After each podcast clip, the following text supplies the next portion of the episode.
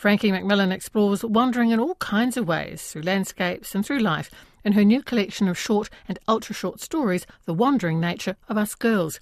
Many are based on snatches of her own memories, growing up with the freedom to go exploring with her sisters.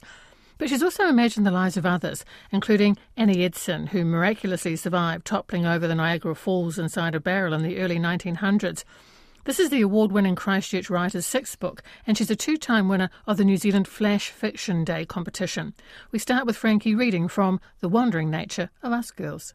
Hawk eyed girls. Us girls had eyes so sharp that from an upstairs window we could see a snail's antlers emerge. We could see blades of grass bow down. We could see the dumb thrushes pecking at the snail's shell. We could see that surrender was not an option. We could see, even without turning around, our mama in her swimsuit, the way she threw herself fearlessly into the ocean, the way she floated on her back, not giving an inch to that water, not giving a tick for the tides, not caring less about the currents. And when she came out glistening and risen, and nothing like the other mammas who sat under sun umbrellas, flicking their bright orange toenails on the sand, we saw our mamma was a wild woman, and if we didn't keep an eye on her every second of the day and every second of the night, we might lose her. And that's why we leaned wide from the window, poked out our heads, testing the night air, listening to the waves, the rumbling driftwood, all the broken things that landed on the shore. Frankie, I wondered as you were working on the book, were you writing these stories of all these different durations, seems some poetry in there too, as a collection destined to live together forever between the covers of a book? Or did you start bringing together work that you have been writing over the last few years and found some themes in there? I'd been writing the collection um, since The Father of Octopus Wrestling, and um, when I had about 50 stories, I lined them up to see which ones talk to each other and and found out um, if there were similar themes or similar narrators coming through. And I also found that some of the poetry that I'd written seemed to reflect on some of those themes too. And I quite liked the layered effect that that gave. I did a story, uh, it was called uh, When Kai Whakaruaki Comes, about a couple um, sheltering under a dinghy on, on a beach. And I also had a poem about a crab sheltering on the shore. And both spoke about shelter. One was emotional shelter, but one was physical shelter. These two pieces were able to glance off each other, not in an episodic way, but in a way that reflected something different. So I began to like the idea of a hybrid collection of um, whatever I'd written that um, seemed to relate to the theme of wandering could go in this collection. The landscape has a big place, particularly water. Uh, you know, it might be the frozen lake or, or the beach, but water is a very strong theme. Did you realise that before you sat down and started reading through these 50 stories? Um, I think I was about halfway through when I realised that water did meander through the collection and it sort of linked some disparate stories together as a kid, I was terrified of the water, and it's only been in my later years that I've, I've gone back to the water. I can only dog paddle, so my head always has to be above the water, alert for danger. But when I'm up in Mohua, Golden Bay, my sister and I and my partner, we do a lot of swimming all through the winter, and I think getting over that fear somehow has um, come into the collection. That seems to be what I've been writing about water and people in the water and people drowning in the water. And I'm going to be very disappointed if the answer to this is no. But did you have a small, brave animal of a grandmother who swam in winter in the lake naked? it's a family member, but I didn't want to name the family member. So I've I've used grandmother and I do that a bit in my stories. They're taken from real life, but I often find when I'm working with the characters, it's the characters tend to shape the story. And it just seemed to me that the grandmother fitted better. I rather hope that the, the truth lies in the the power and complexity of the characters, not the actual details, not the fact that it wasn't my grandmother, but it was another family member. Well, I did wonder if you had one of those childhoods that most kids these days sadly don't have, and I, I had it too the freedom to roam Uh, although it's got a twist in the wandering nature of us girls, you know, the title story. There's a real twist to that. Um, but you know, was that was that your upbringing? Do you think that's helped you as a writer to have had that kind of freedom? Um, it certainly was my upbringing. I think my mother, um, who was a solo mother most of the time, parented by default. So um, we were just left to sort of wander up the Port Hills, um, go off on adventures on our bike.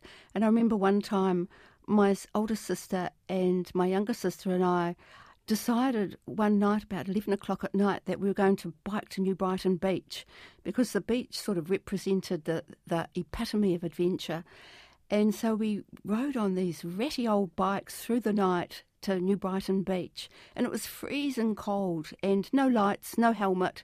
But we managed to get there and we managed to get home safely.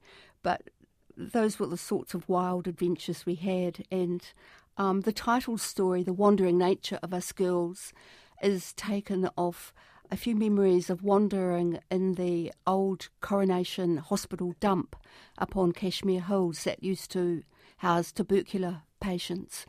And um, in those days, they just chucked everything in a big ravine in the hills, and we'd come across all these um, old medical equipment and notes, and have a grand old time fossicking around in the dump. And another, I mean, it's, it's quite, it's really haunting is that story, and I don't want to give the, the twist in the tail, but the phrase chin up, very much of that time as well, wasn't it? Just get on with it. Things don't go well, chin up. Yeah. And I think in life we like the cheerful survivor. And in literature, I think we don't particularly want to hear tales of people who are wallowing in their victimhood. I think it's much more interesting the cheerful survivor. So, yeah, I, I think that comes through too in the collection. You have moments of pure surrealism here as well, Frankie. So we've been talking about, you know, these memories from your childhood and members of your family, names changed. But there are those moments as well of the surreal where you really let your imagination fly and take us with you. Yeah, the boy who turned into a stag, I think, is, is one of those surreal ones where I'm just pushing something that could be quite ordinary along. And the ordinary thing is that kids go through stages, especially in teenagers. As a teenagers, they go through stages. And I just wanted to push that further. And so I had the idea. And I think I had read a poem by a Hungarian poet whose name I can't remember, who wrote something about a boy with antlers on his head. So I, I, I, put all those influences together and came up with that sort of slightly surreal story. But yes, some of the stories are, are, are quite dreamlike, and I like occupying that territory of what if and, and things being exaggerated and colourful. I felt like I got to know Magdalene who's in one of the first uh, the first poems, the sister we could not fathom, you write, uh, stole other women's men and successfully could splint an albatross wing. You know, all of these contradictions in her. We meet her first carrying a ginormous fish. Right. Well, the story actually came from a postcard. I think it was a 19th century postcard of a, a, a, person walking down a cobbled street carrying a huge fish over their shoulder. And I was just really struck by this image. It brought up biblical images of crowds being fed by loaves and fishes and then being multiplied to feed them all. And so the name Magdalene came from that um, biblical reference. But I also like characters that are a mixture of good and not so good. I don't like characters that are all good or all bad. I like to have some sort of nuance in the character. So she did some pretty terrible things, this character, with the dog, but she also splintered an albatross wing. So I like that play of tension about what is this character that we're dealing with here. One of your longest pieces, and I was transfixed by this one, was Seven Starts to the Tumbling of Annie Edson, brackets Niagara Falls, 1901. Yes, she was quite a character. I, I think she was about 62 when she did this. Um, climbed into a barrel and went over the Niagara Falls and was very particular in the measurements of the barrel. And um, she did everything that she could to survive because people before her hadn't survived. And she did it because she was down on her luck, really poor, and this was her last chance. So there's a sort of a sadness in, in this desperation, but also I couldn't help admiring the pluck of the woman in doing that. What was it like for you imagining what it would have been like in this, as you say, cold, dark inside of the barrel, tumbling, tumbling, you know, really having no control over the situation? That's right. Well, sometimes I'd lie in the bath and I'd just think about her in that barrel. You know, I might even swish my legs up and down, sort of just trying to get some sort of a feeling about that uh, terrible enclosure that she must have felt and the roaring of the Niagara Falls as it came closer. That must have been really quite terrifying. And for days afterwards, she was pretty knocked out and had to go to bed. And a lot of people thought that she wouldn't survive because I don't think anyone had survived before. They sent a cat over in a barrel once, and the cat did survive.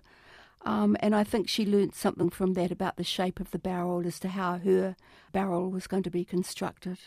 Some of your stories, and of course, you know, you are a specialist in short fiction, ultra short fiction, flash fiction, are really just two or three paragraphs perhaps on a page, and others, uh, The Wandering Us Girls, one of your longer short stories, maybe what could be thought of as a more traditional length for a short story. But what if, do you think it's helped you as a craftsperson, a wordsmith, spending so much time crafting very precise short fiction? Um, yes, I do, because um, you have to be very alert to language, and every word has to carry its weight. Um,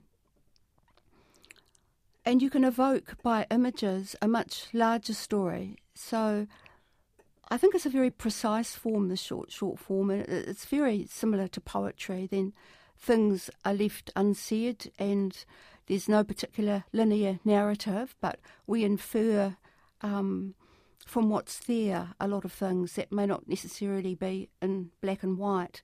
So yes, I do think that it's it's good training for um, for writers, and I'm thinking of actually venturing out into the longer form. I have a novella on the back bench. Um, and I'm um, certainly the skills that I've developed using the short short form help with the um, just with the language, I think, and, and characterisation of longer forms.